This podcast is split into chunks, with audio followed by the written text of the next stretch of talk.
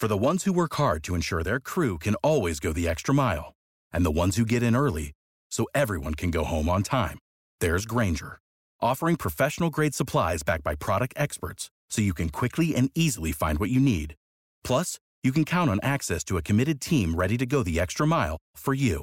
Call, clickgrainger.com, or just stop by. Grainger, for the ones who get it done.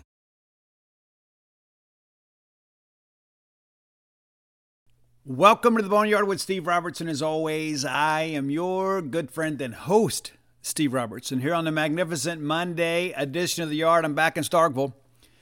Got home about 3 a.m. this morning, drove the whole way from Albuquerque, New Mexico. I did not want to leave. That's probably not surprising. Didn't want to go. Good news is I'll pick her up Wednesday evening at the airport as we head to, uh, you know, vacation. Excited about that. Hope that you guys get out and have a chance to spend some time with those you love here in the uh, coming days as we celebrate the end of this year and the beginning of next year. Today's show will be our our year in review, and we'll come back. Wednesday show will be recorded tomorrow, and that'll be our preview of the uh, the bowl game. And then there won't be a show on Friday, and I suspect there won't be one on Monday. So you're going to get two this week, and uh, we may come back next week and do a uh, do three next week. But uh, you'll be short a show this week as your good friend and host takes some much needed R and R. A lot of windshield time here as of late. You know, I didn't plan to make that trip out to Albuquerque. Kind of last minute, I said, you know what, I got to get out here. I got to get away from Starkville for a little while and just kind of reset a little bit. And I did. Had a great time with the wife and uh, we celebrated uh, Christmas Eve by Netflix and chilling. Ordered some Chinese takeout from uh, Grubhub. That was our day. It was wonderful. One of the best days I've had in a long time. Didn't think about a lot of the stuff that's going on here as of late, and uh, just kind of enjoyed being a dude for a while. Sometimes you got to do that. Sometimes you just got to be a dude. I enjoy just being a dude. Maybe you do too. So, big show today as we kind of look back over the year that was. Some good, some bad, some tragic. Wasn't a great year. It wasn't a great year. I had some good moments, but it wasn't a great year. We had some things to be proud of, some things not so proud of, and some things that'll probably mark us for forever.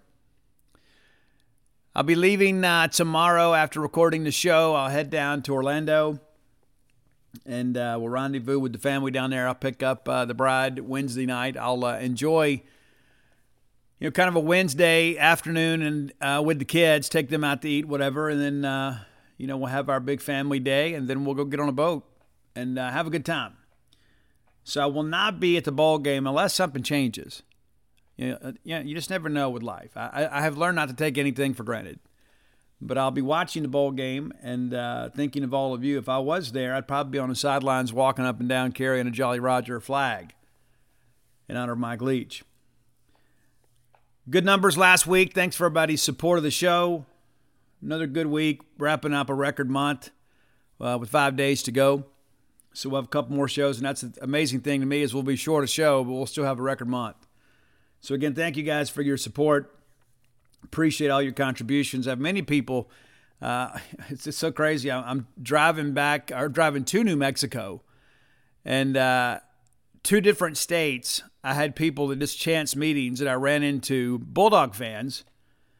Uh, one in uh, South Haven, I guess to Hernando, and then another person in the state of Oklahoma.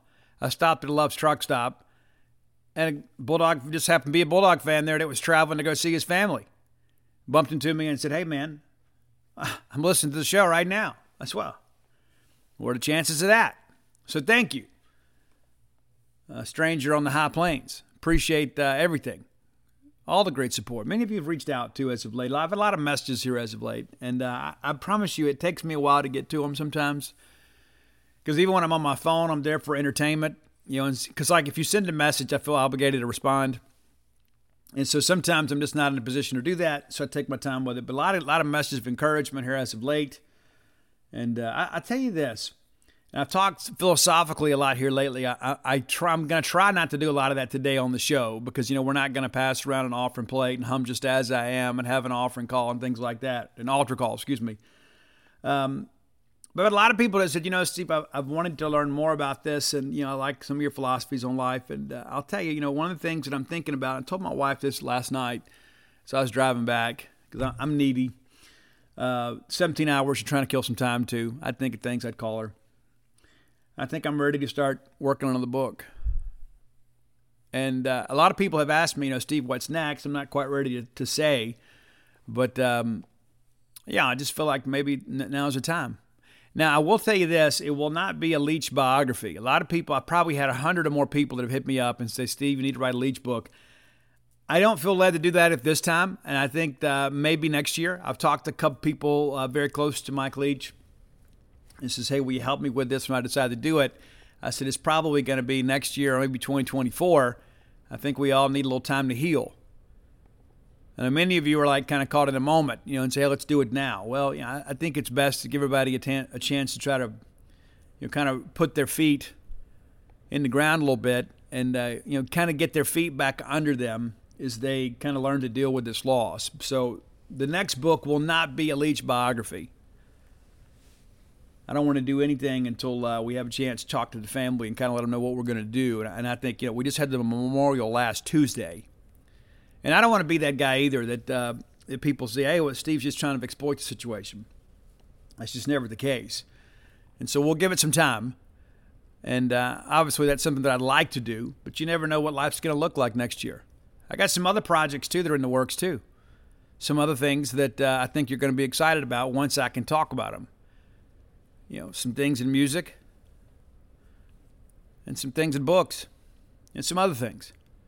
So we'll share that with you when we can. But uh, because of that, I've got so many things out there right now that I've kind of got a, you know, I got a, a spoon in a pot right now of a lot of different things. I want to commit to a lot of things and uh, put things out there before they're ready. So once they're ready, we'll let you know. And I got one project once I get back from uh, the Bahamas that we're going to go. Um, we're going to get to work on that. And then I got a pretty big conference call in January another conference call in relation to a project we've talked about a little bit here. I remember I was out in New Mexico when I got the uh, message about the previous conference call. And so, again, I hate to be cryptic, but once I can talk about that stuff, we will. So, thanks again for your support. Uh, I think 2023 is going to be a really big year for me and my family uh, and for our business. There's a lot that's going on there's a lot that I'm working on both personally and professionally. And I, I believe 2023 is going to be a great year. 2022 hadn't been a great year, much like Mississippi State. It's like, ah, it's had some high moments, but uh, you look back in its totality and you think, you know, it's kind of tough. It's kind of a tough year.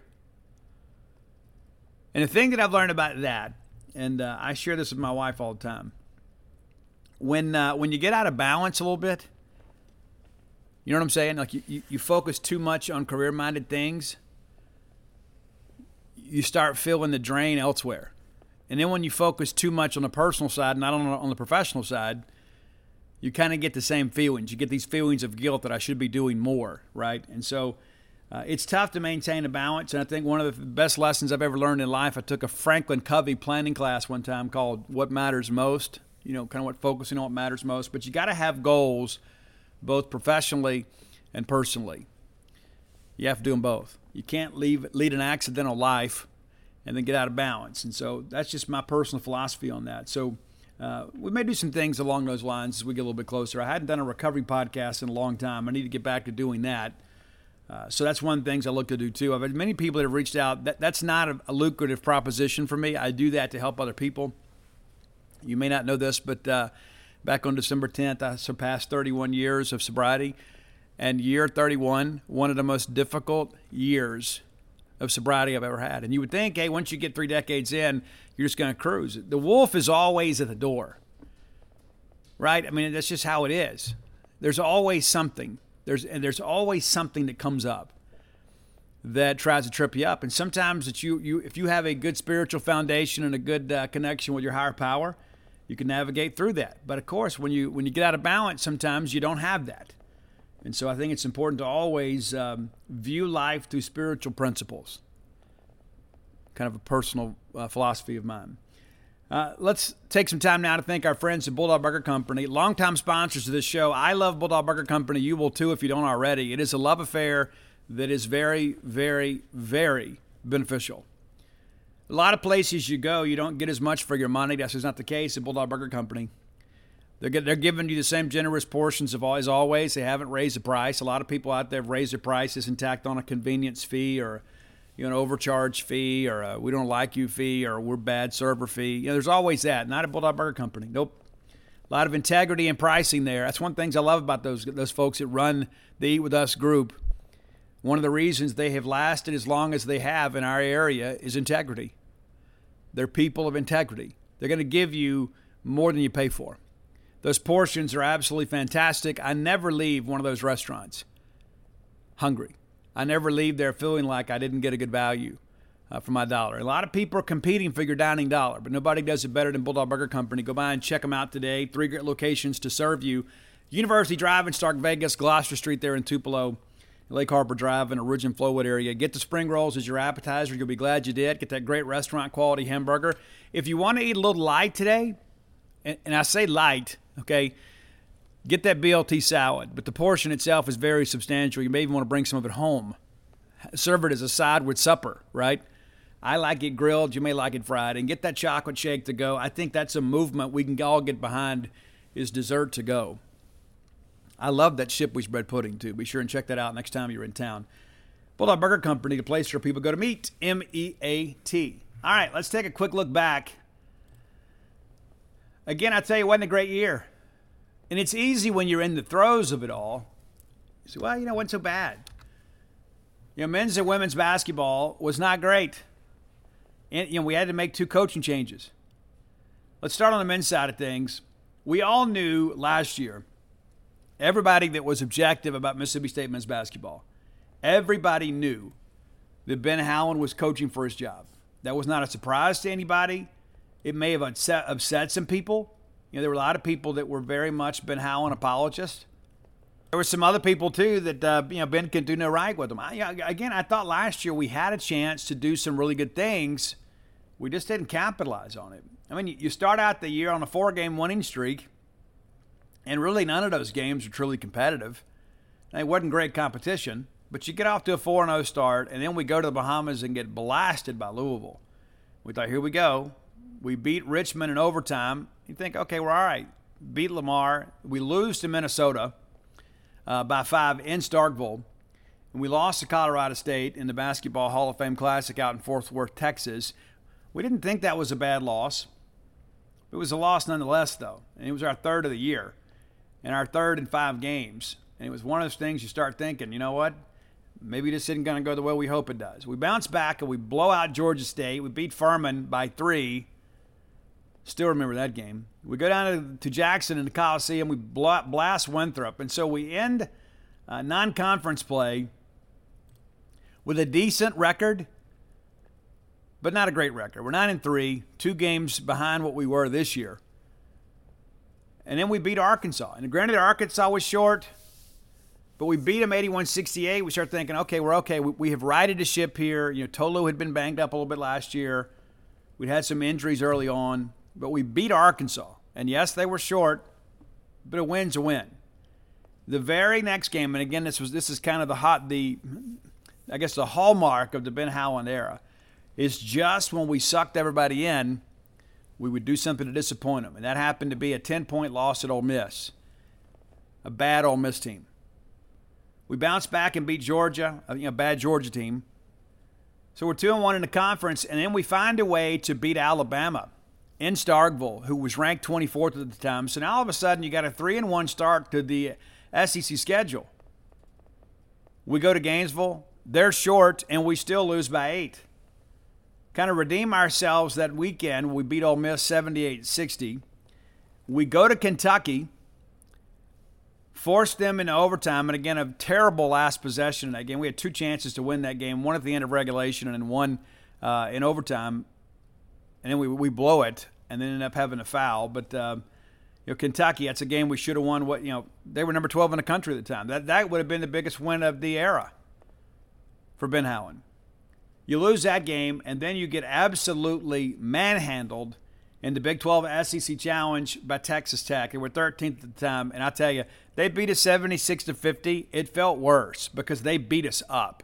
It wasn't just about the scoreboard. All of a sudden, we realized we were not as good a basketball team as we had hoped to be. So again, another rough stretch there. You get off to the three and one start in the league, and then you lose three or four. The granted, Texas Tech's not in the league, but we, I think we realized then they were a tournament team and we weren't. We come back and beat South Carolina. We go to Fayetteville. We lose that game by eight, and again, that's a game. You know, we had our chances. Fell apart late. Again, the kind of the four-minute malaise under Howland. We lose to Tennessee. No surprise there, 72-63. We go to Baton Rouge and face a vulnerable LSU team. We lose by four, which runs the losing streak to three. We go to Tuscaloosa and lose by five. They were a ranked opponent again. So four SEC losses in a row. And at this point, I think we all realized this wasn't going to work out.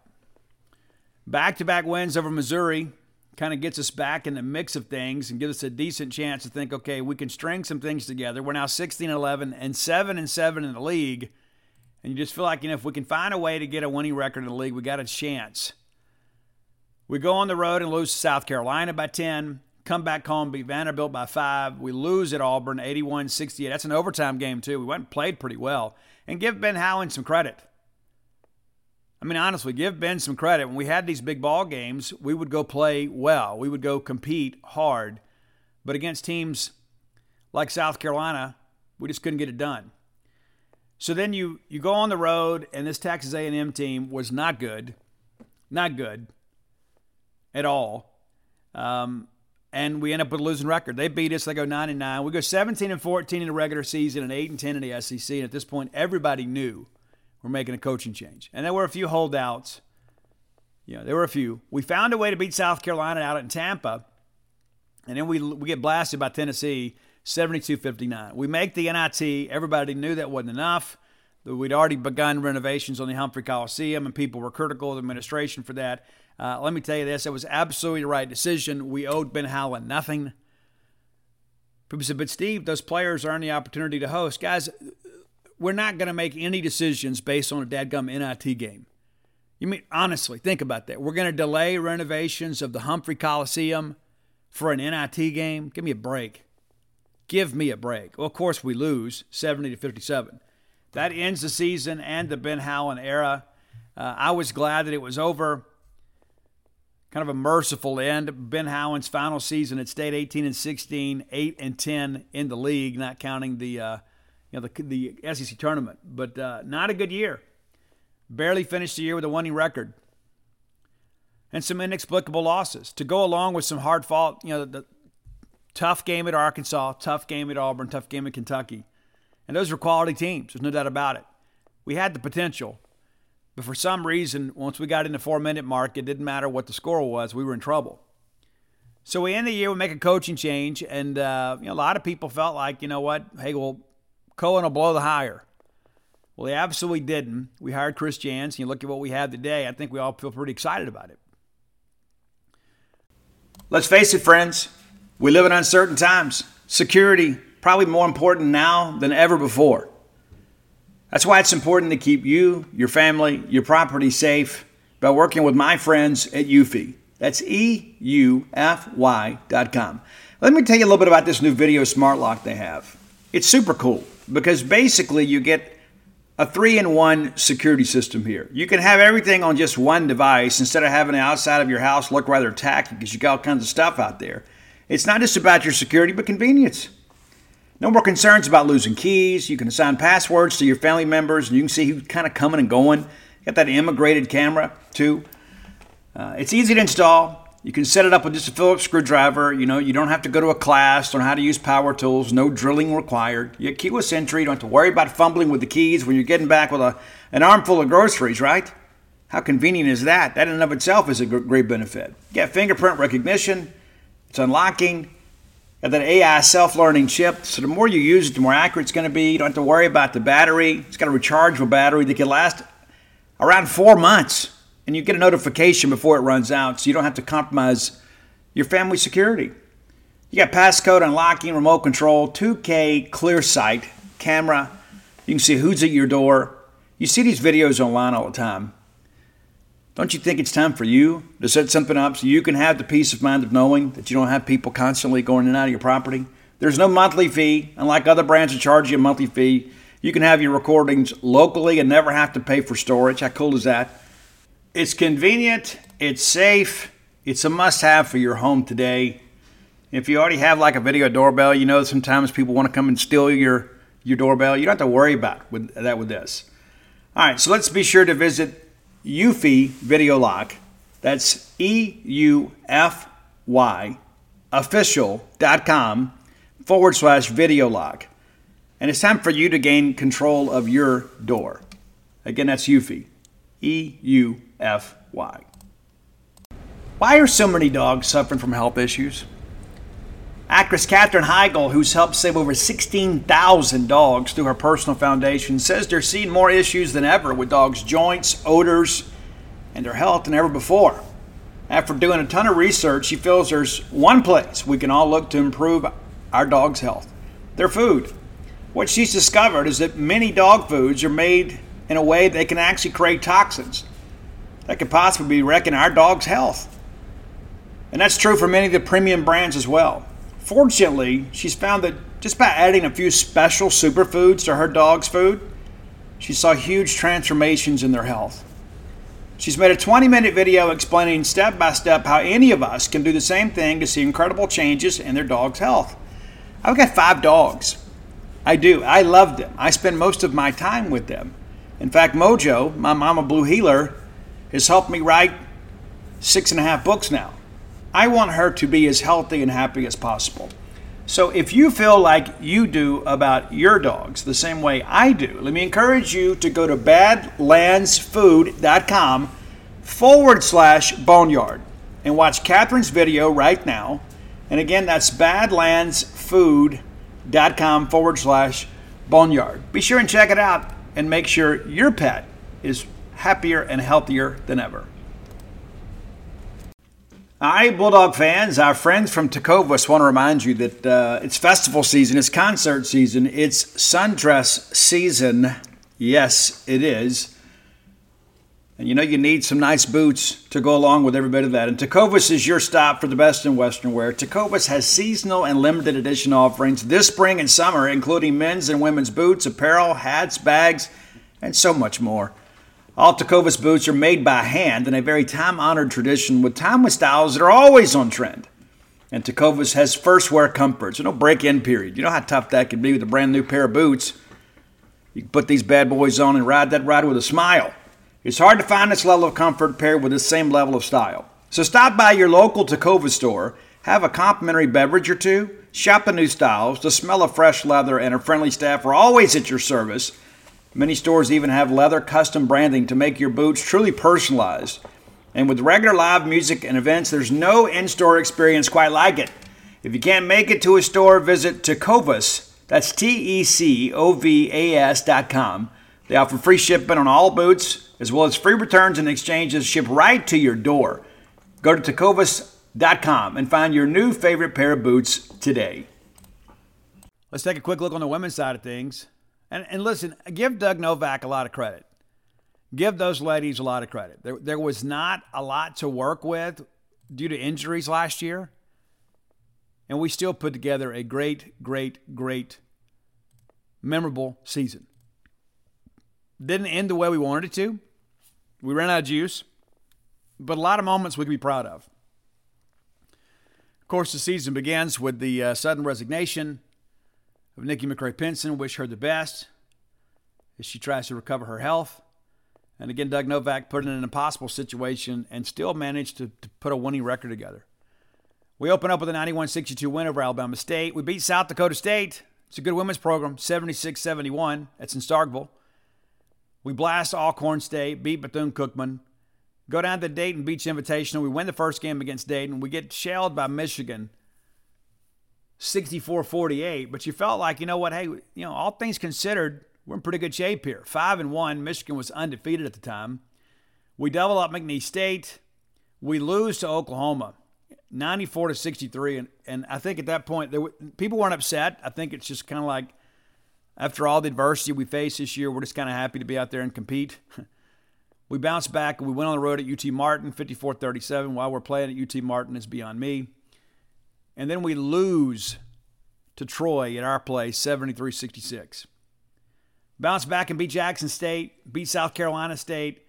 You close out the non conference and you begin to think, okay, at least we're going to compete. We were 9 and 3 at the end of non conference play. And of course, we open up with South Carolina and actually played it pretty well for a while. We pulled away late, 80 to 68 is a final. We beat Alabama in Tuscaloosa that Thursday to win by three. Then we beat Vanderbilt. So now all of a sudden you're two and one. You have to travel to Ole Miss, and you know we have beaten them forever and a day. This was their Super Bowl, and they, they made it stand up. They win 86 71. We then lose to Georgia in Starkville, a game that I think most people felt we should have won go on the road, lose to, Fayette, to Arkansas by 20, beat Mizzou 77-62, uh, beat A&M by 20, uh, go beat the Fighting Johnny Harrises of Auburn, Alabama 70-65 at their place.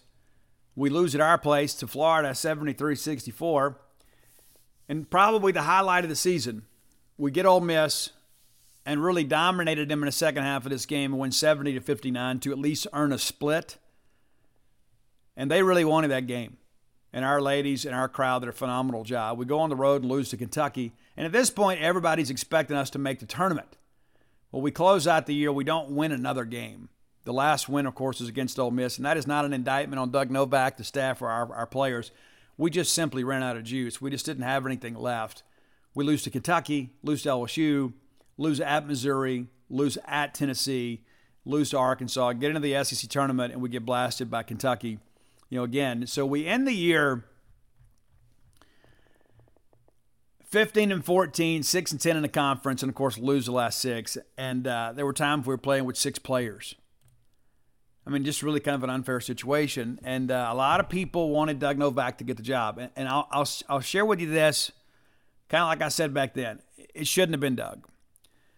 Doug was uh, a coach on the men's side from D3 side, and it's not in any way an indictment on his work last year. We needed somebody familiar with the women's side of things that had recruiting relationships, was going to be able to put a staff together. And you go out and hire Sam Purcell, considered by many to be the top recruiter in the country. And if you look at the job that he's done recruiting in the time that he's been here, I think that reputation is well earned. But again, a debt of gratitude to Doug Novak and everybody involved, women's basketball last year, for doing the best they could under some very difficult circumstances. While that team didn't achieve an awful lot, the fact that they had a winning record with half a team and a makeshift coaching staff says a lot about the fortitude and character of those people. All right, let's look at baseball. It's one of those things too. You know, baseball was is such a source of pride for us. We're coming out looking to defend our national championship. It didn't go well. It didn't go well. And again, it just seemed like we were snake bitten last year. Like every time we turned around, something negative was happening.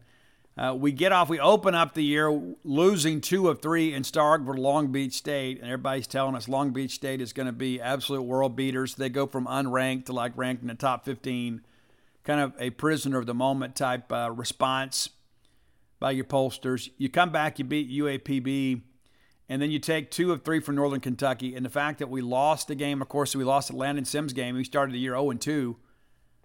Lose the Landon Sims game on Friday to Northern Kentucky, and you bounce back and win the next two. But it's just an RPI killer.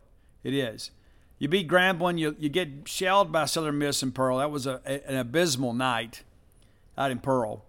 We go down to Tulane, and it's like our whole season changed. And listen, it wasn't going great already. But that Tulane weekend is one that will live in infamy. We had the big bounce back on Friday, and we destroy these guys 19 to 2, and you think, okay, we're, we're, we're going to right the ship now.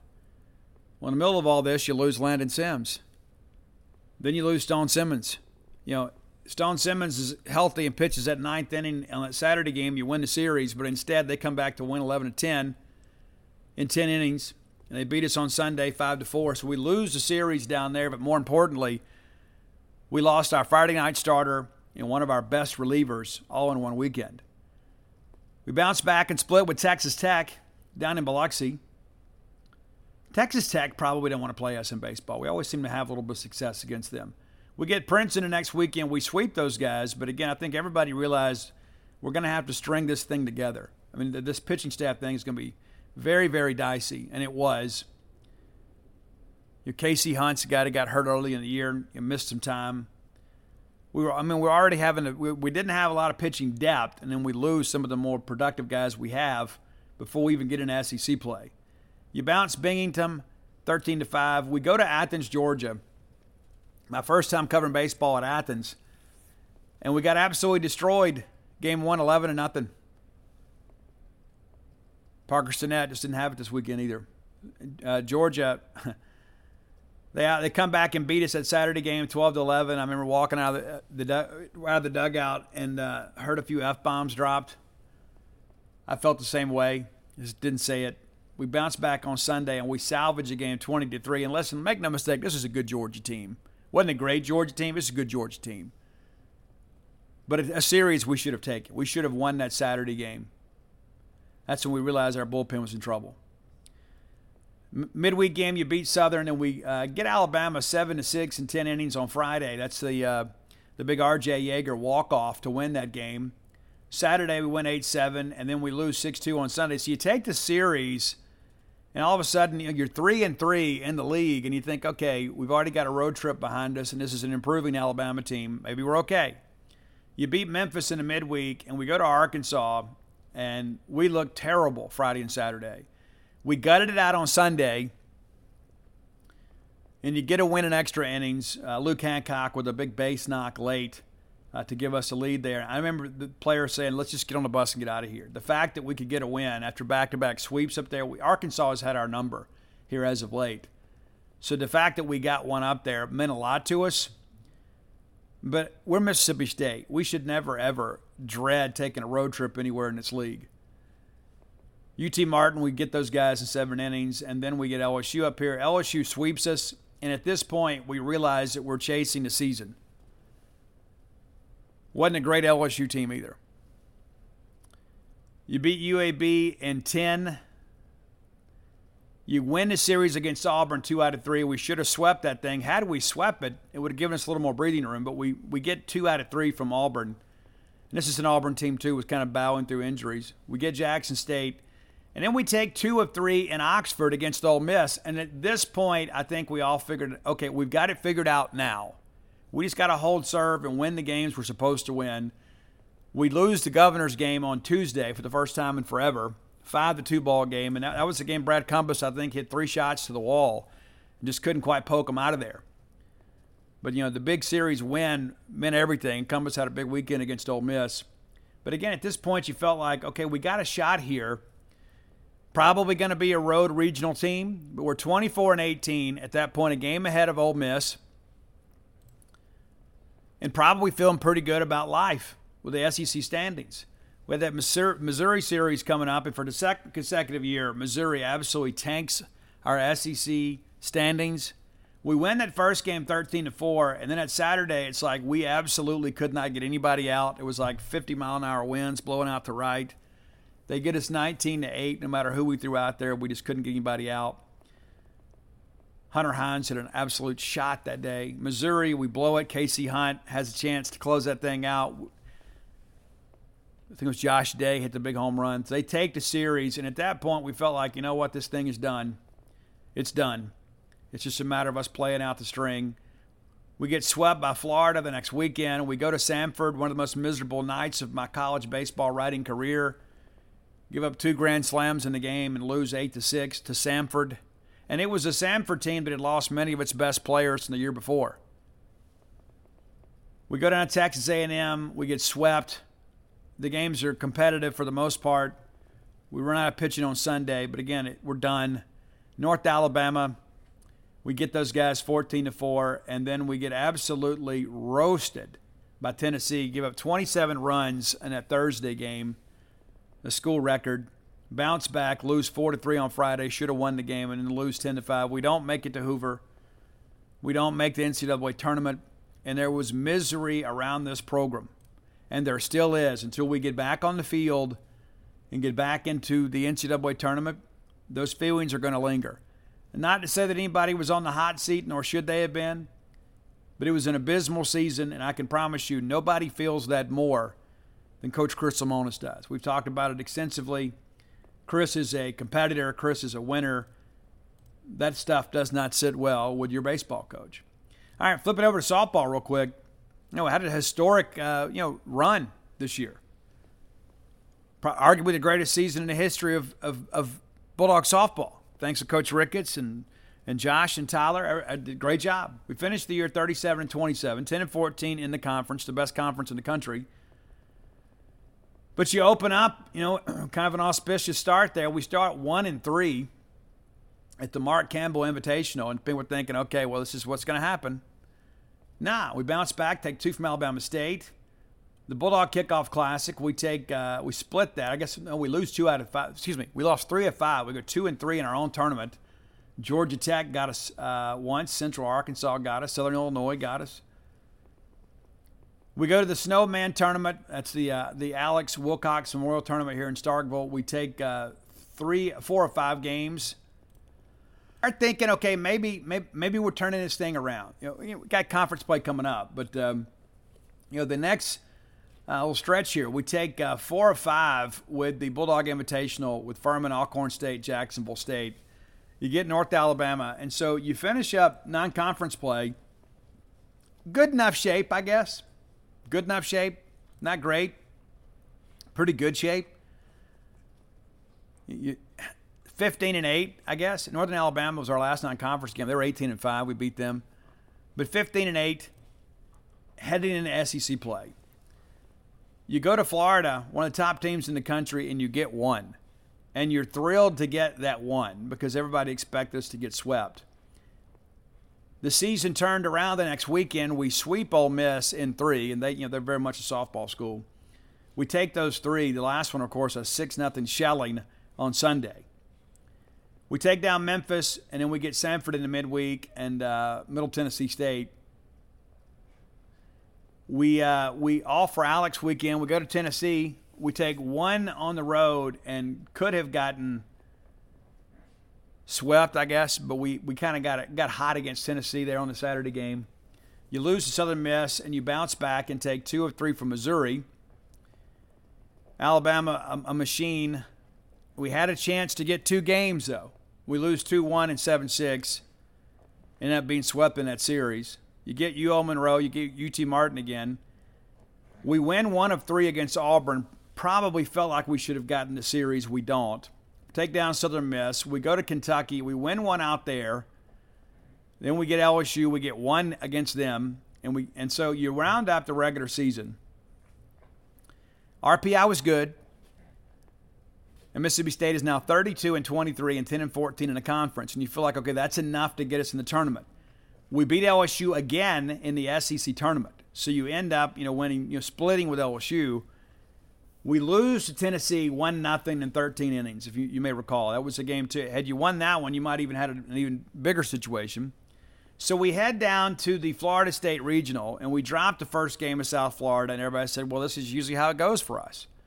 You know, we make the tournament, but we can't we can't make any noise. So we lose to the Bulls. We bounce back to beat Howard. Then we beat South Florida six nothing, and then we beat host Florida State. We had to beat them twice. We beat them five nothing and then at that point, people were thinking, okay, well, we've got a chance here. And so all of a sudden, everybody's turning on the SEC network and everybody's watching the game. And State wins the regional 4 3. You celebrate down in Tallahassee. You're going to host a super regional because of upsets around the country. We host Arizona. This became the Brittany Thackeray series, and we lose the Friday game 3 to 2 uh, in extra innings we had our chances. Absolutely had our chances. You know, State with a 2 1 lead after six innings of play.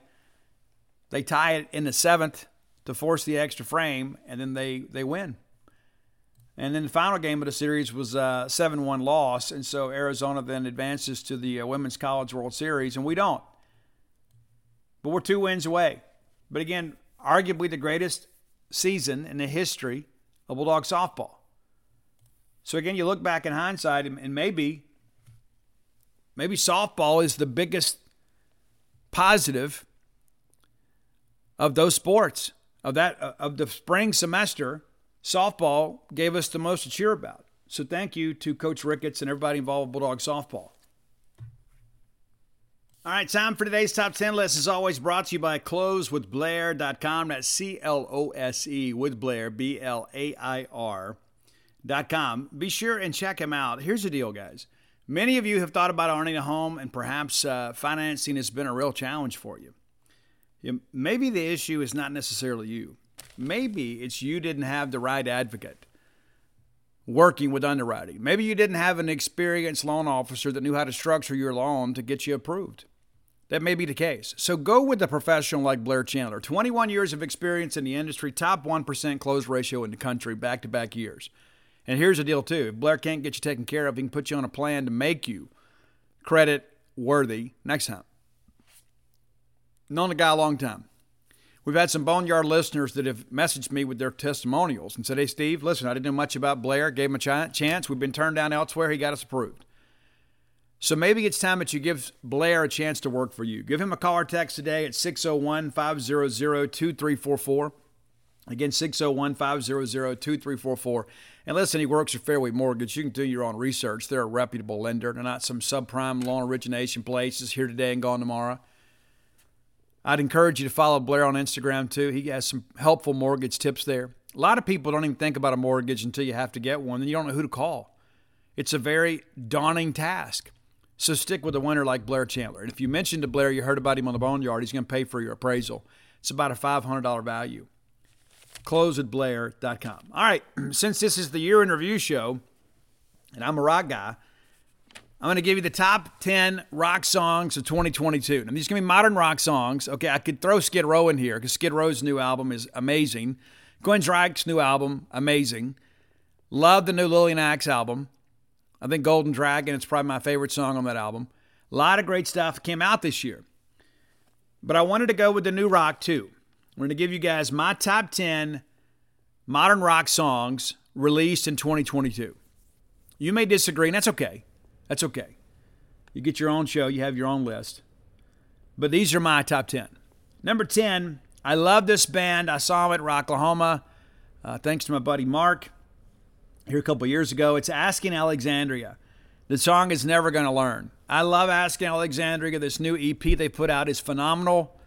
To quote Ben Howland, if you liked at any point liked Asking Alexandria, you'll love the new one. A little more teeth in it, a little more grit. I love it a lot. Number nine, the former singer of the great band Bad Wolves. I like Tommy. Tommy is a advocate for recovery. He's in recovery himself. He's lived a very tragic life. Now he works to uh, to help others.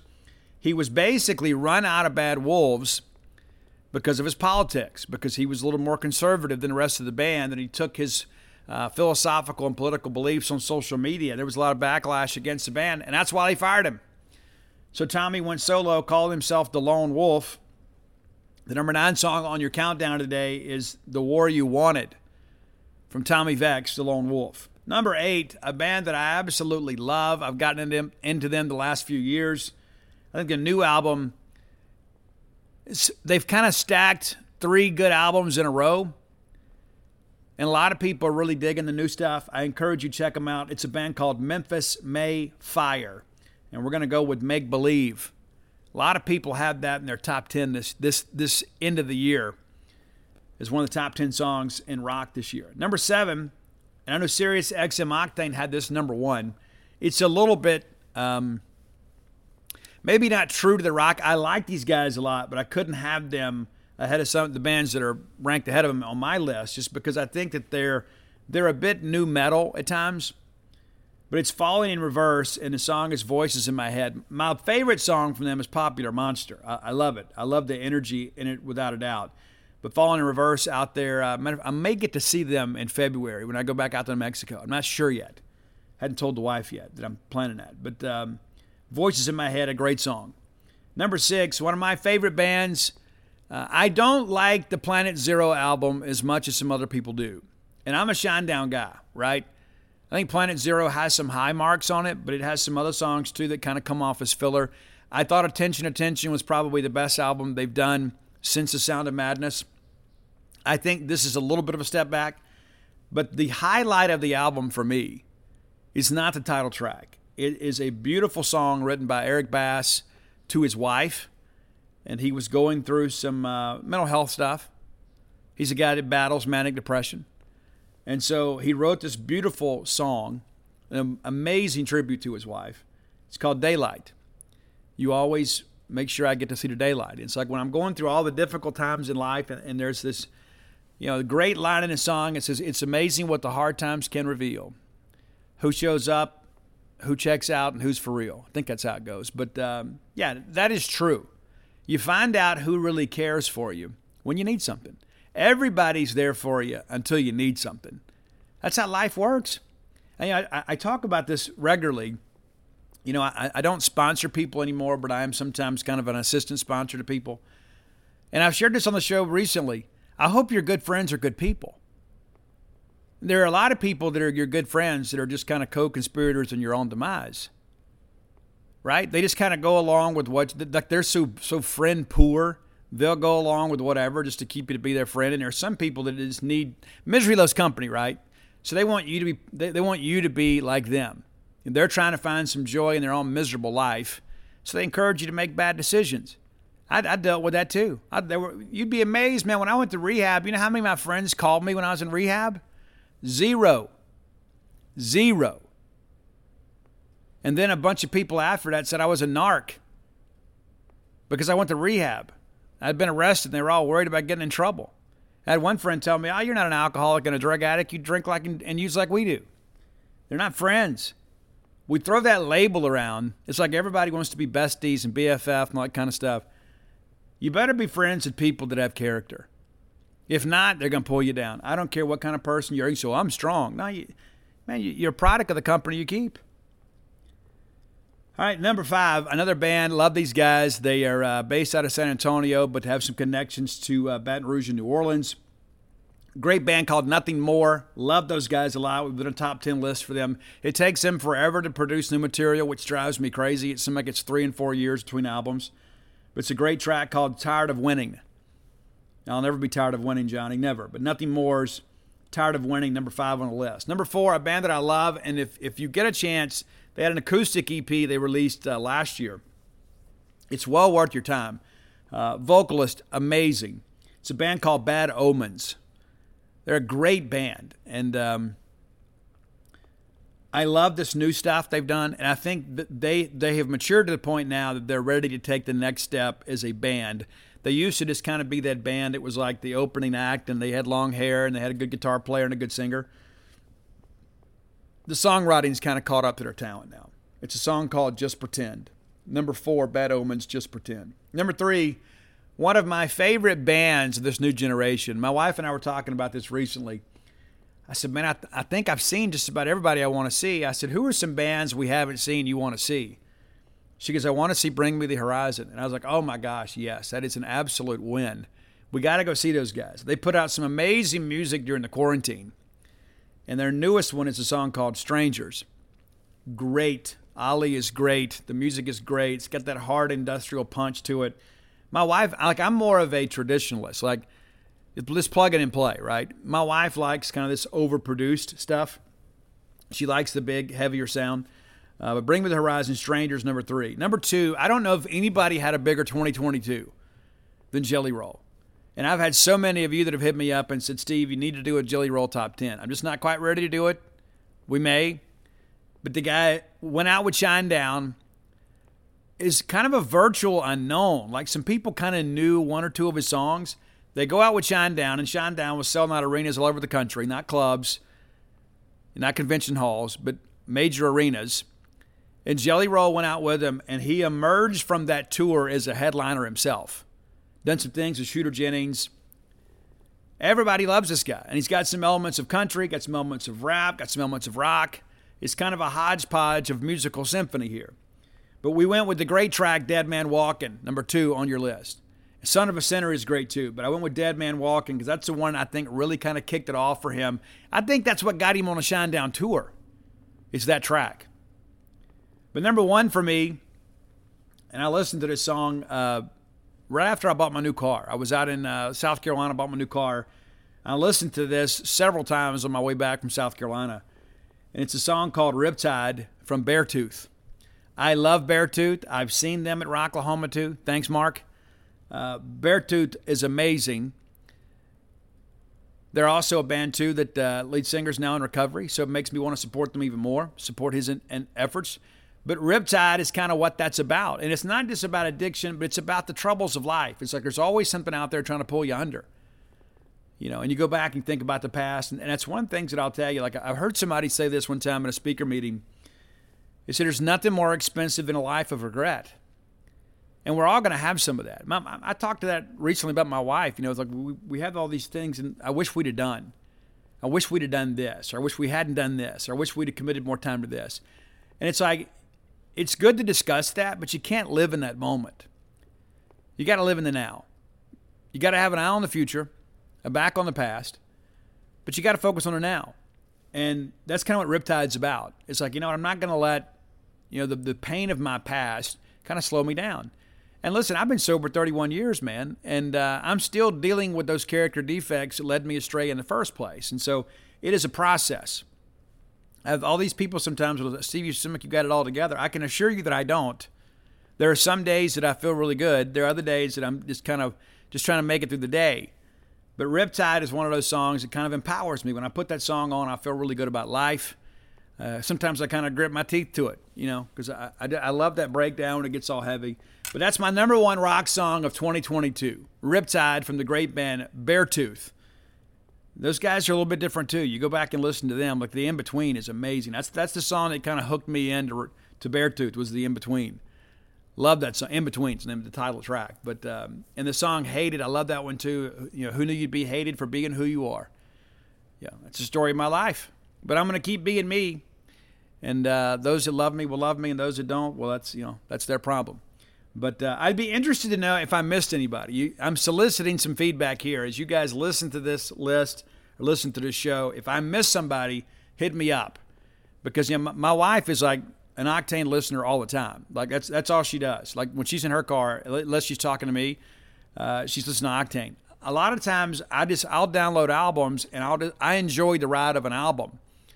And then plus, as far as I travel, sometimes Octane repeats like two and three times in the day, so I don't like to hear all that repetitive stuff. But uh, if I missed a great rock band or something new that you love, hit me up. I'm always happy to uh, learn about a new band. I wish I had a new favorite band. You know what I'm saying? It's like you know when you first hear this great band, and you want to like just envelop everything they have. It's like all you know, you hear one great album and you're like, oh my gosh, you get the next one. Then your next thing you know, you're buying merch and you're getting tickets to a show and you get so excited and all of a sudden they become like the soundtrack of your life. I, I'm I'm looking for that band. I am. I'm looking for that band. I've got some that have been great, but I need somebody from this new generation to kind of captivate me and capture my interest. So maybe you know somebody. The Architects are cool. A lot of people will mention them. The Architects are good. Uh, they're very different. Again, that's kind of that industrialized sound. But uh, I think we are on the verge of something new in rock music. I think things have kind of gotten watered down in many respects. There's not a lot of true headliners. I mean, Shinedown, of course, is one. Korn is one. Uh, there are a few bands out there that are still packing out arenas, but you know, a lot of the bands in modern the modern rock scene are playing clubs because they can't command a big ticket somewhere, and so we're ripe for something fresh. Maybe you know about that band before I do. So hit me up, let me know. Hit up Roy at Dawgmatic67 on Twitter uh, with your ideas for the top 10 list. We'll be happy to do them. It may take us a while, but we'll get to it eventually. And you can find our great list on Spotify also at Dawgmatic67. That's D A W G M A T I C 6 7. All right. Next segment of the show brought to you by Campus Bookmart. You know Campus Bookmart well. If you don't, it's your own fault. They are a Starkvillian institution, been in business here for years. Go check them out next time you're in town. Go see their smiling faces. If you can't make it to town, let me encourage you to visit them on the World Wide Web at campusbookmart.net. Use promo code BSR, which gets you free shipping on all orders over 75 bucks. Any order less than 75 bucks, absolutely incomplete. Chances are you didn't get everything on your list.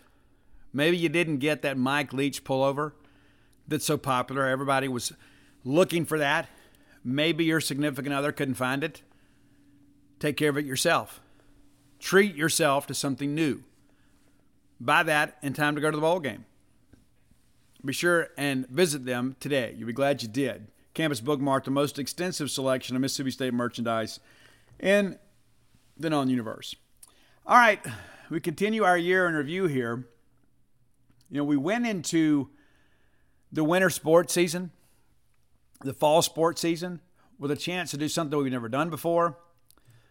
Uh, we do make some history on the soccer side of things. We end the year with a 12 6 and 4 record, 4 4 and 2 in the conference, despite battling through some energy, some ener- energy, some energy injuries. My goodness. Pretty good start. We're undefeated for a long time. We take care of uh, Samford in exhibition, Southeastern in exhibition, outscored them by combined 6 nothing. We go to Miami, Florida, and we get a, a nil nil tie there. We beat Florida International while we're down there, take care of Lipscomb, beat Minnesota, tie South Alabama, beat Louisiana Tech, beat Southern Miss, beat Presbyterian 4 nothing. We go into SEC play undefeated. Pretty excited about our team.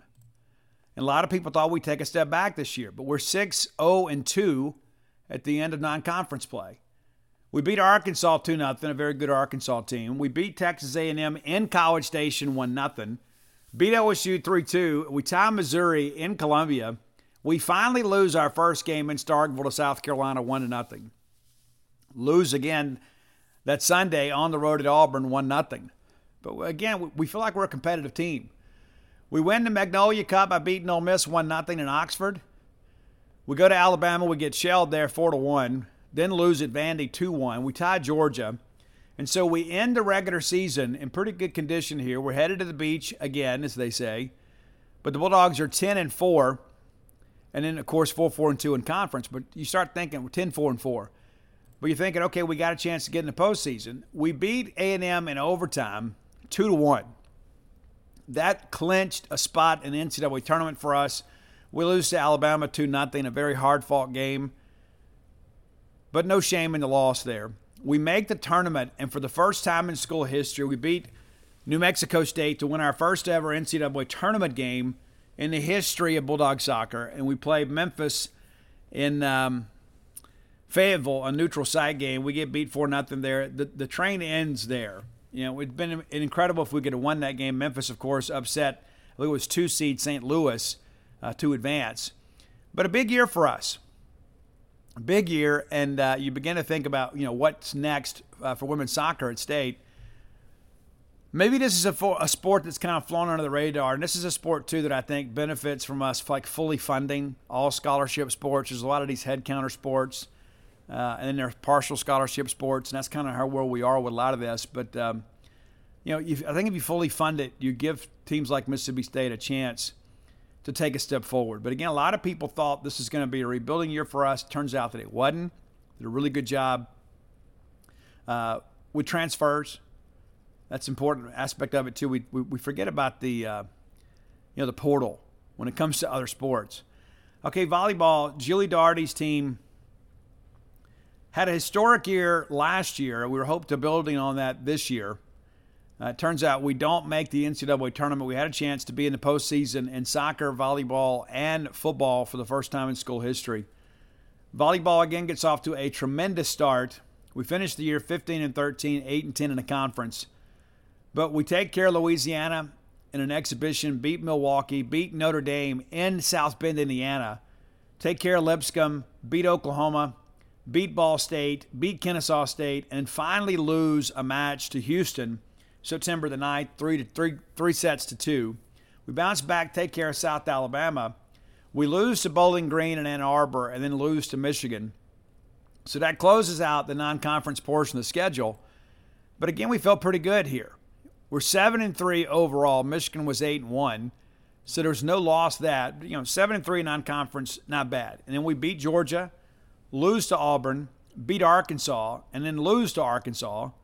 We beat A&M back-to-back matches, and we lose back-to-back to Florida. We lose to South Carolina, lose to Ole Miss, and, and that's when we really kind of got behind the eight ball there.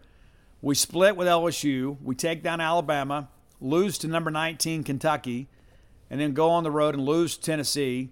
Back-to-back matches there on Saturday and Sunday, and then we close out the regular season uh, sweeping Missouri. But we don't make the postseason. So a good season, but any season that doesn't end in the postseason, regardless of sport, cannot be considered a great season.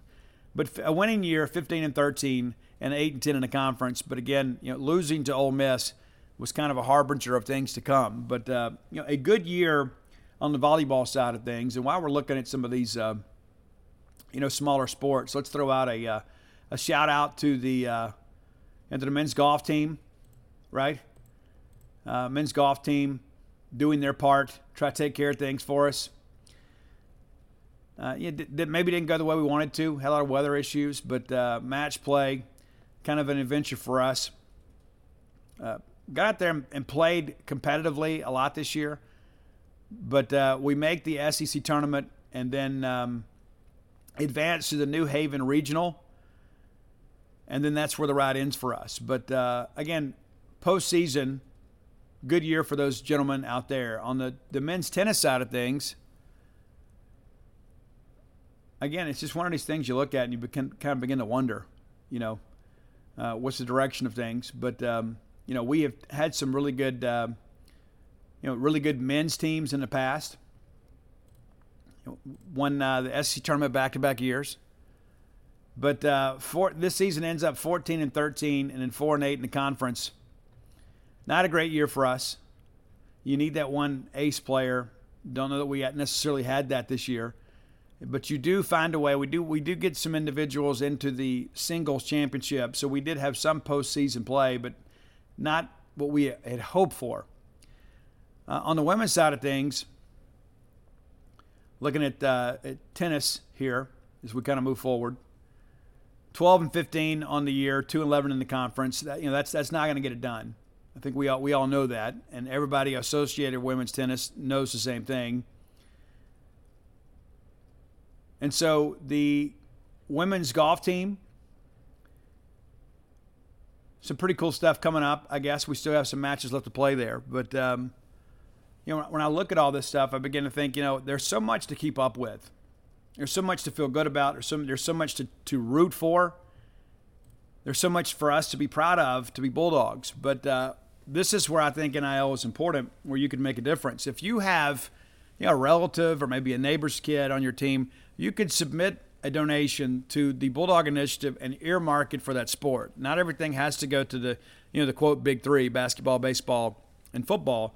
Uh, you can contribute money directly to soccer, volleyball, men's, women's golf, whatever you want to do, uh, and ensure that that money goes towards uh, those programs. And I would encourage you to do that. I think it's important to kind of understand that there are a lot of those athletes out there that could use a helping hand. And I'm a firm believer too.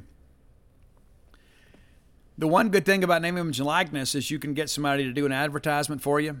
You know, you get something out of the deal, and you can set that up with Charlie. Say, hey, here's what we want to do, or you can just make a donation. But you can get your business affiliated with the Mississippi State student athlete or an Ole Miss athlete or Southern Miss athlete or whoever you'd like to kind of further your interest. All right, final segment of the show brought to you by our friends at Portico. I love Portico. I've told you guys before, if I was moving to Starkville now, I'd move to Portico. There'd be no question about it. I love that place. And I think you will too. Next time you're in town, go see it for yourself. Turn off 82 on a 12 light, go into campus. Very first right is Pat Station Road. Take the right there. Go through the four way stop. Portico's right there on your right. Give yourself a self guided tour.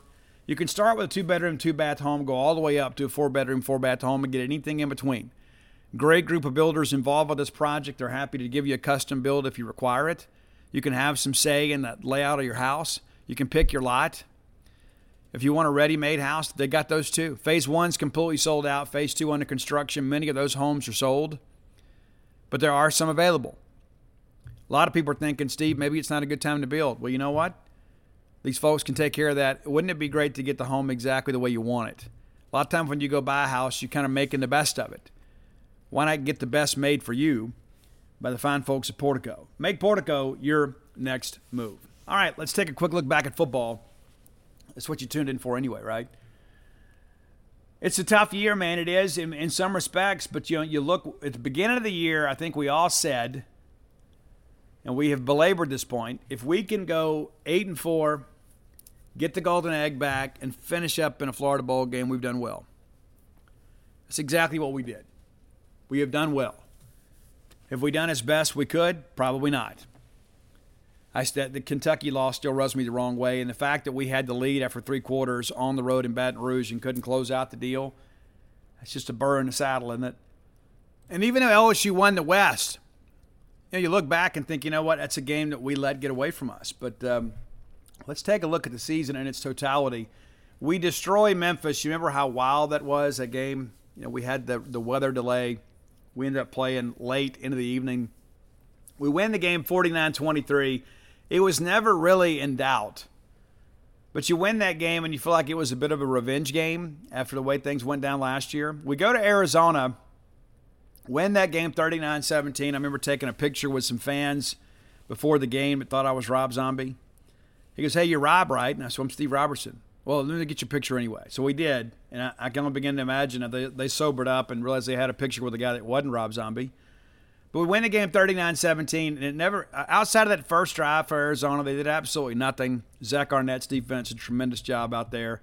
And uh, we win the game 39 17, but it felt worse, and it probably should have been worse. Then, of course, we lose that ball game at LSU 31 16. And again, it sounds so crazy. We had the lead after three quarters and ended up losing by two scores. And that crowd was absolutely dead.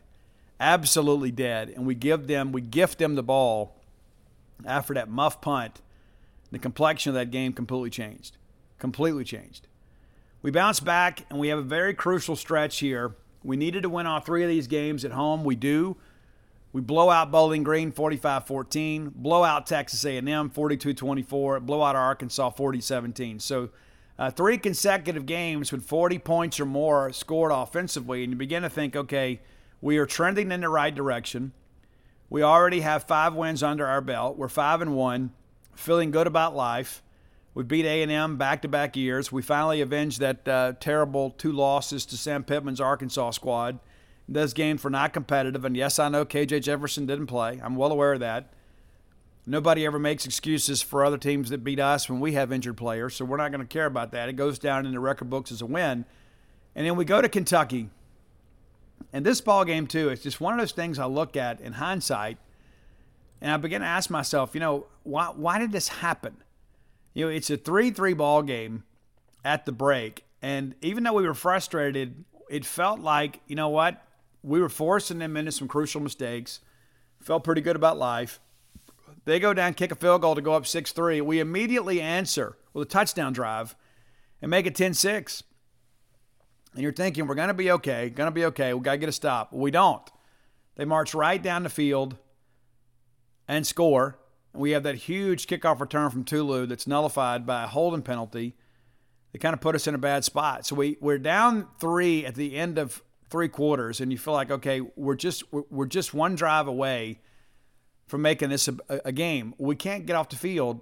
They go down and score, make it twenty to ten, and at that point we kind of knew what was going to happen and it seemed like the game was all but over. And the next thing you know, Emmanuel Forbes steps in front of a pass and returns it for a touchdown. With eight minutes and 33 seconds to go, we're down three. We just got to get a stop. And we can't. They run it right down the field, go back up 27 17. And from there, the game was over. We never really could do anything with it.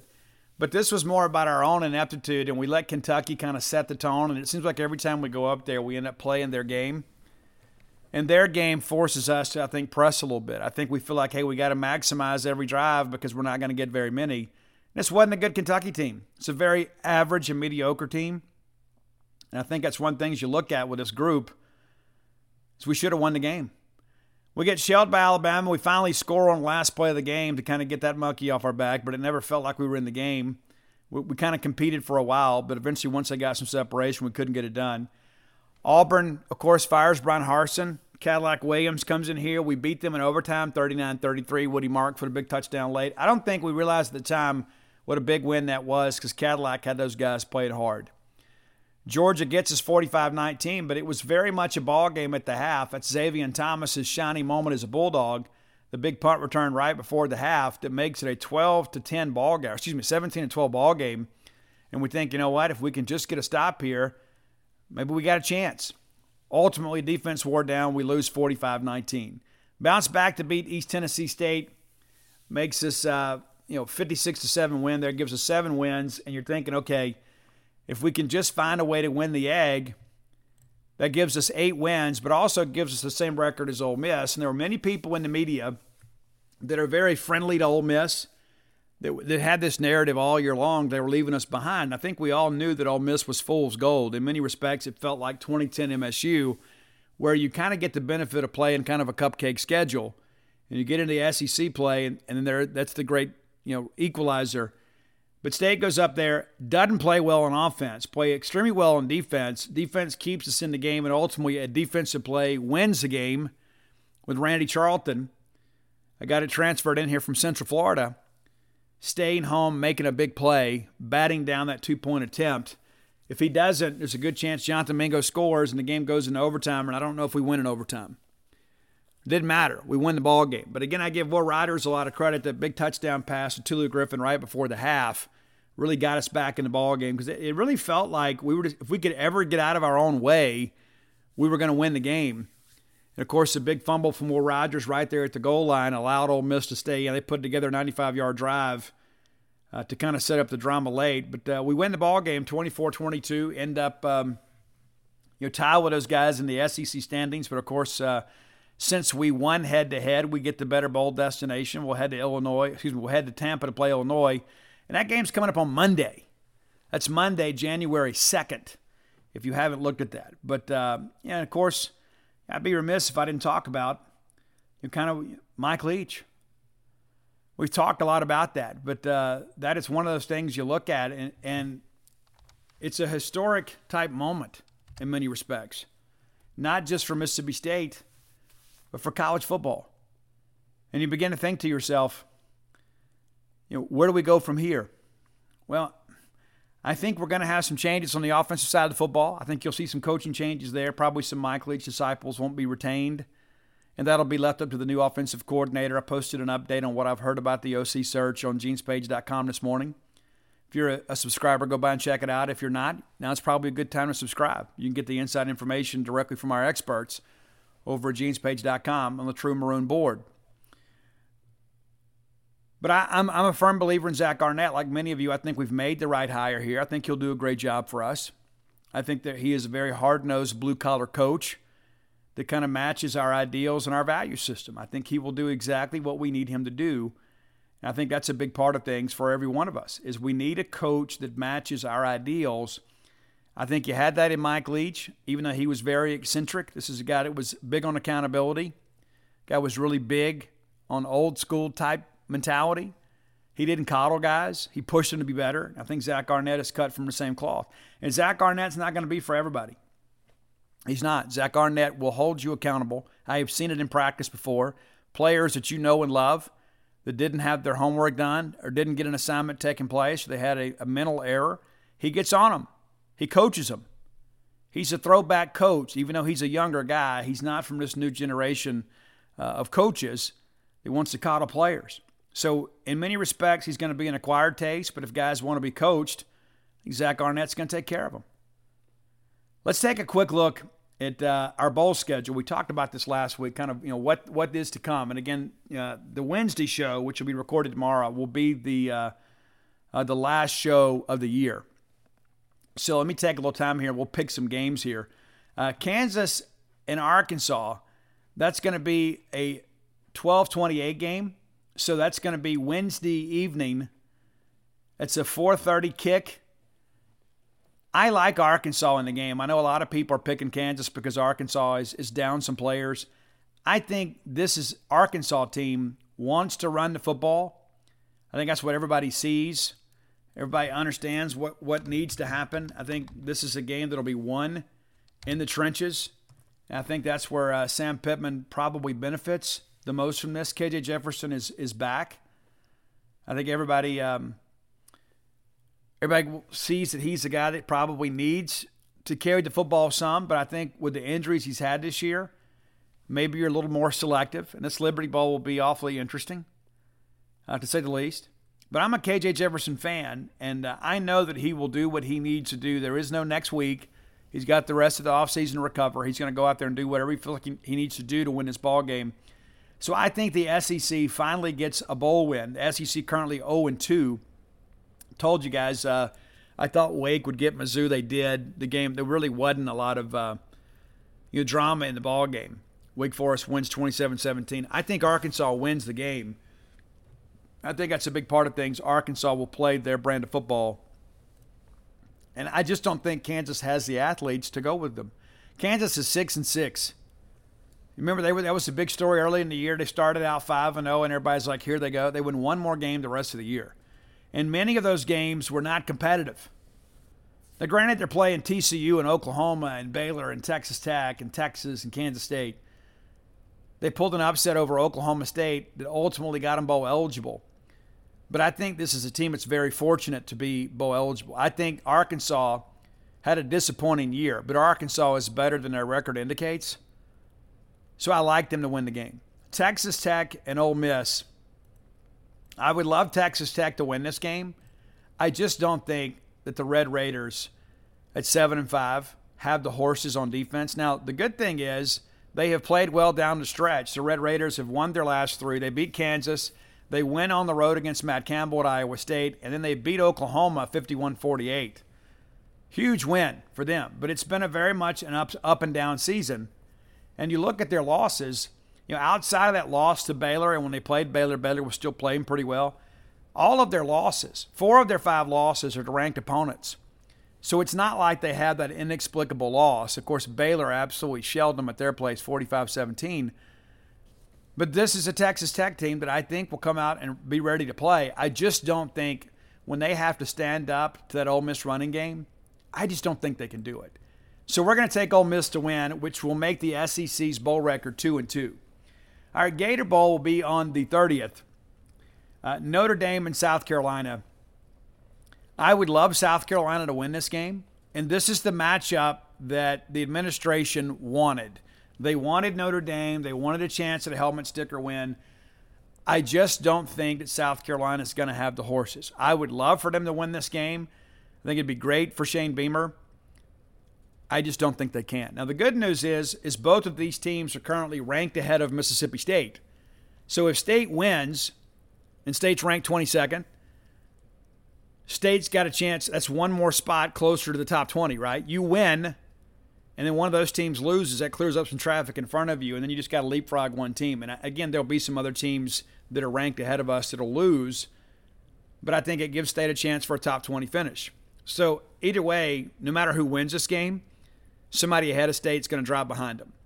I like Notre Dame to win the game, which would make the SEC two and three. All right, Tennessee and Clemson in the Orange Bowl. I think this is the most intriguing matchup of the nine what access six bowl games. I think of the tradition of the playoff games because this is this is in the uh, New Year Six. I think Tennessee will make a game of this, and I, I I'll be honest with you, this is the one that's been so hard for me to pick because I don't know which Tennessee team's going to show up. And I think the fact that they're playing a backup quarterback probably plays into the hands of Clemson. And I know that there's some opt outs and things like that, but we're going to go with Clemson to win the Orange Bowl. But I think this is going to be a very entertaining game. And I think outside of the playoffs, this may be the most exciting game of the bowl season. Number six versus number seven in Miami. It's incredible. Okay, Alabama and Kansas State. Now, the good thing for Alabama is that Bryce Young and Will Anderson are going to play. There was a lot of discussion that they wouldn't. I think that Alabama if Alabama shows up, Alabama wins this game. I think Kansas State wants to line up and run the football, and against that Alabama front, that's going to be tough to do. So we're going to pick Alabama to win here. I don't know that Kansas State has played many quarterbacks like Bryce Young, and I know they've played some really good ones in the Big 12. But Bryce Young, we know from experience, is a guy that can extend plays. When you think you've got him, he'll elude the rush, and it's so difficult to defend those Alabama wideouts, even though this isn't a great Alabama wide receiving corps. It's difficult when things break down. They're so athletic they can work back to the quarterback, and Bryce Young uh, can find them. He's got the arm to make you pay. So we're going to pick Alabama to win here. Iowa versus Kentucky, and you got to feel like you got to feel like the people associated with this bowl game kind of feels like they're getting cheated a little bit, right? Wouldn't you agree? I think we all would agree with that. You know, some Music City Bowl up in, in Nashville. Will Levis nor Chris Rodriguez are going to play. So Kentucky's going to have to depend on uh, you know some backups here. And Iowa is kind of built like Kentucky. I think Iowa can play Kentucky's game and probably play it as well as Kentucky.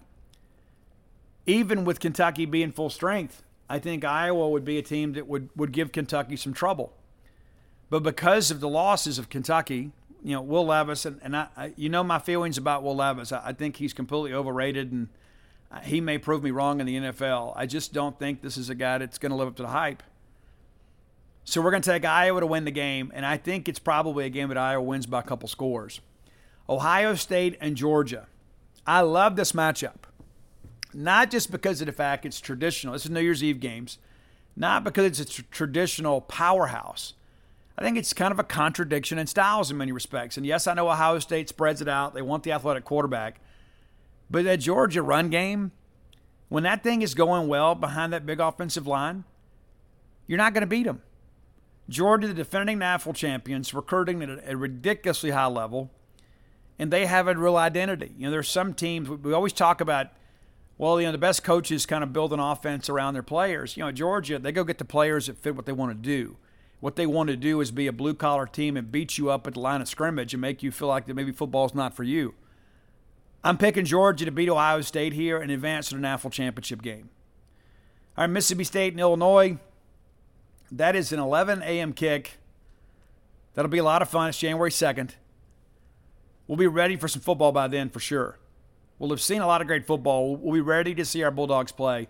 And I'll tell you this outside of the Illinois fans and then a pocket of Ole Miss fans out there, everybody in the country's rooting for Mississippi State. For whatever that's worth, may not mean anything at all. But the Bulldogs will be America's team on January 2nd as everybody tries to uh, push State to a victory to close out the Mike Leach era on a positive note. That leaves us with one final SEC bowl game. That's LSU and Purdue.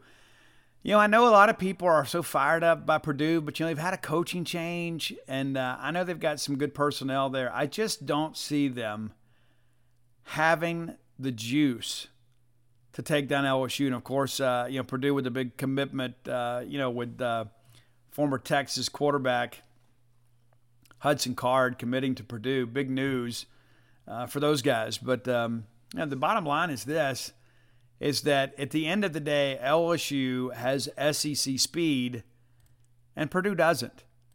And so I like LSU to win the game. And so let's run it back here. Of course, SEC now 0 and 2 in the league, uh, in bowl season. I like Arkansas to win. Uh, I like Ole Miss to win. I like Notre Dame to win. I like Clemson to win. I like Alabama to win. I like Iowa to win. I like Georgia to win. I like Mississippi State to win and LSU to win. And if that happens, the SEC will end up with a winning record in the bowl game.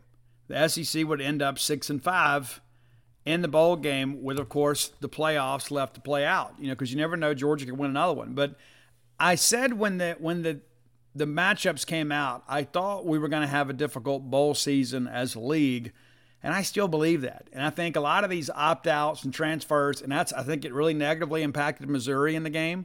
It negatively impacted Florida in the game. And that's something I think we have to get a handle on. And I know, like, we, we've pushed and pushed and pushed and pushed and pushed to get these transfer windows in.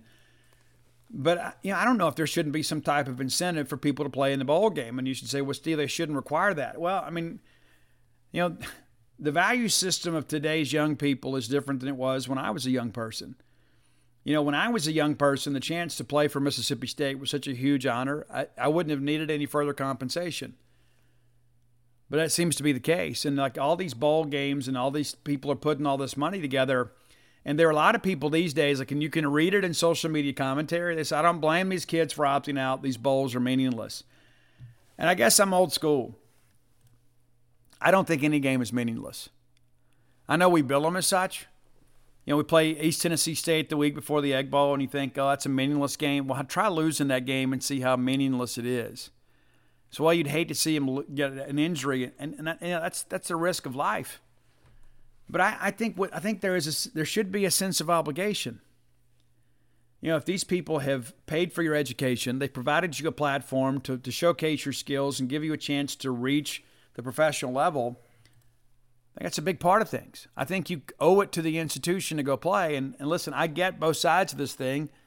You know, there there's been one major injury that impacted a guy's uh, draft stock for playing in a ball game. But by and large, these guys play in a ball game and they escape unscathed. I think that's important to understand. And Mississippi State has benefited too uh, from some of these opt outs. You know, when you look at the, uh, you know, the, the state of the situation in Illinois, you know, they lose their best offensive player. I don't think there's any question that that's, a, that's an issue. They lose their best offensive player, a guy that uh, was, what, 60 yards away from setting the school record, Chase Brown. Ran for 1,643 yards this year. Could have easily gone over seven. I say easily. I mean, Zach Arnett's defense uh, pretty salty against the run most games. But a got a chance to set a school record and elects to opt out. And uh, he is projected as a mid round draft pick, somewhere between the third and fifth round. But that's a guy that led to Power Five in rushing that Mississippi State's not going to face. His twin brother, Sidney Brown, first team Big Ten guy, tied for the national lead in interceptions with six, also has opted out. And then All American and Jim Thorpe finalist Devon Witherspoon has opted out. And then there was some talk Quan Martin, another safety, may opt out. He hadn't done it yet. You got to figure if he gets on the plane, he's going to play. I can't imagine him traveling with the team now and then opting out. But those losses are significant. If you had to replace two guys with postseason accolades in your secondary against a pass happy scheme like us, it doesn't play well. In addition to that, you're a team much like Kentucky that wants to dictate the tone and tempo of the game, and then Chase Brown, you know, the key cog in that offensive component is no longer there. It's a guy that always seems to fall forward. And so now you're going to have to depend on reserve running backs. It's not the same. If they were as good as him, they'd be played. Now, I think he also is a product of the system. You know, Bielema is a guy that uh, wants to line up in these odd formations and play three tight ends and create mismatches with your safeties and put the linebackers in conflict. And they do a lot of eye candy to basically get numbers in the box. And then just when you you know commit that extra safety to the box, next thing you know, you got a tight end kind of running free out there. Now, granted, they don't have anybody quite like Hunter Henry, like he did at Arkansas. It's going to be a unique offense going to be something we haven't seen a lot of. We've had plenty of time to prepare, but they've also had plenty of time to put in wrinkles.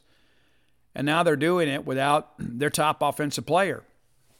And you know, Illinois, of course, was expected to be a team that was expected to beat Mississippi State.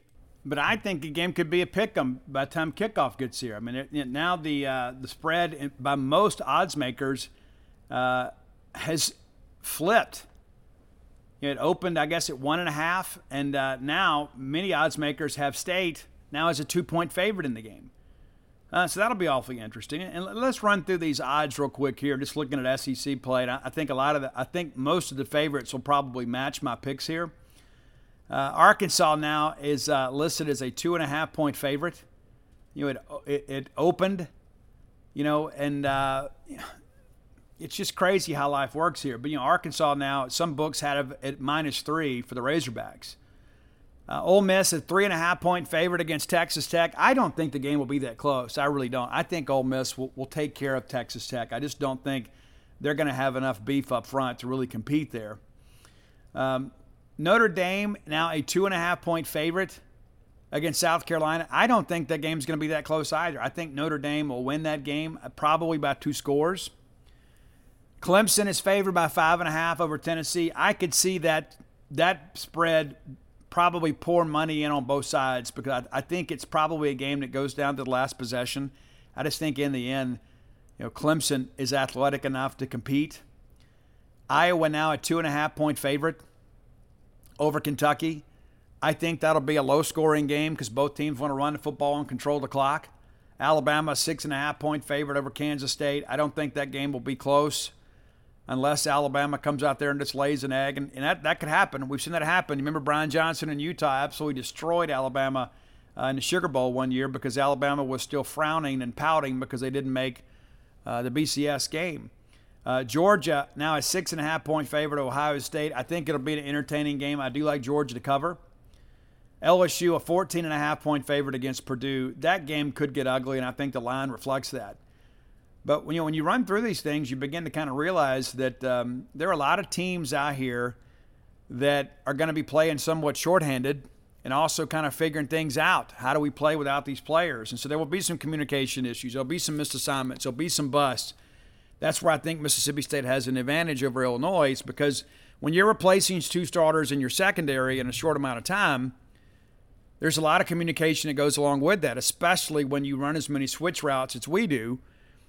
You better make sure you know what you're doing. And when you don't have the benefit of having a full complement of practices over the course of a season, you got to throw all this thing together in a week. And then all of a sudden, you know, Mike Leach was the, uh, you know, the guy that called formations and things like that. You have no clue what Steve Spurrier is going to do. Absolutely none.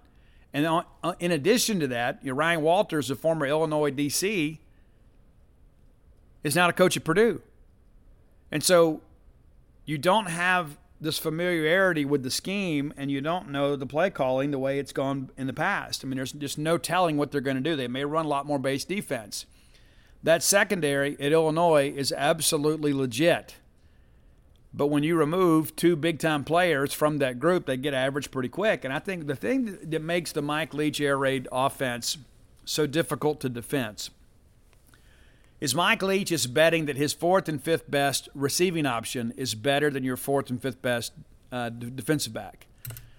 And now all of a sudden, everybody's moved up two spots. So now it's not just your fourth and fifth best defensive back, it's your sixth and seventh best defensive backs. They're going to have to go out there and make plays. And the reason they're sixth and seventh is they're not good as the guys that are ahead of them. And so I think that works well for State. Yes, you lose Ra but you know Ra disappeared in some big games too. So the reality of it is, I think State should win this ball game. I think if State goes out there and plays within themselves, and Will Rogers plays within himself, because it all it's all predicated on Will. It absolutely is, and, and I hate to put all that on his shoulders, but you saw, you saw in the Egg Bowl when Will didn't play well, the game was close. You go look at those A&M games and Arkansas games when Will plays well, the games are not close.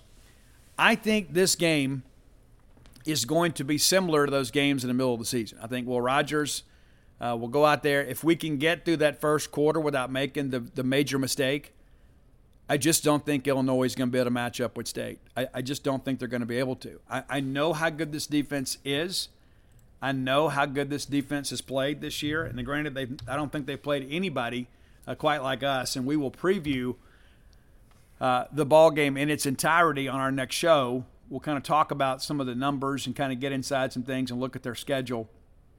And I think that's one of the things that you just begin to think about with this is how does a team match up against the air raid when they don't have a chance to play the air raid? And I don't care how, how good you are or what you've done, Things change in the postseason, but Illinois currently leads the nation in scoring defense, allowing 12.25 points per game. That's pretty crazy to think about. And number two is Georgia. Number one, Georgia is allowing 12.77. So they've only allowed 147 points this year. So this is a very stingy defense. But I think it's one of those things, too. You can get them maybe thinking a little bit about what they're missing. Illinois second in the nation in total defense, allowing just 263 yards per game.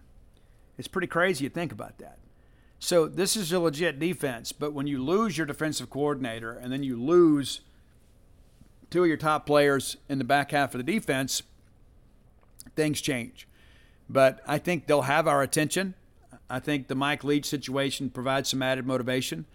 But we just don't need to go out there and try to score 50 points on the first drive.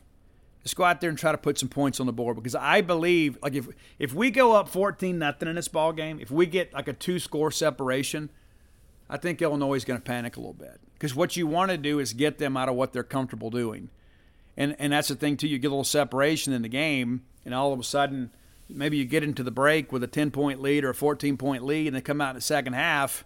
You get a stop, and all of a sudden they've got to stop being so deliberate with the running game you got a chance to pull away from them. I just don't think Illinois is going to be able to win a shootout with Mississippi State. And I do believe Mississippi State's going to score. And this is a legit defense. We're going to have to go out there and bring our best effort.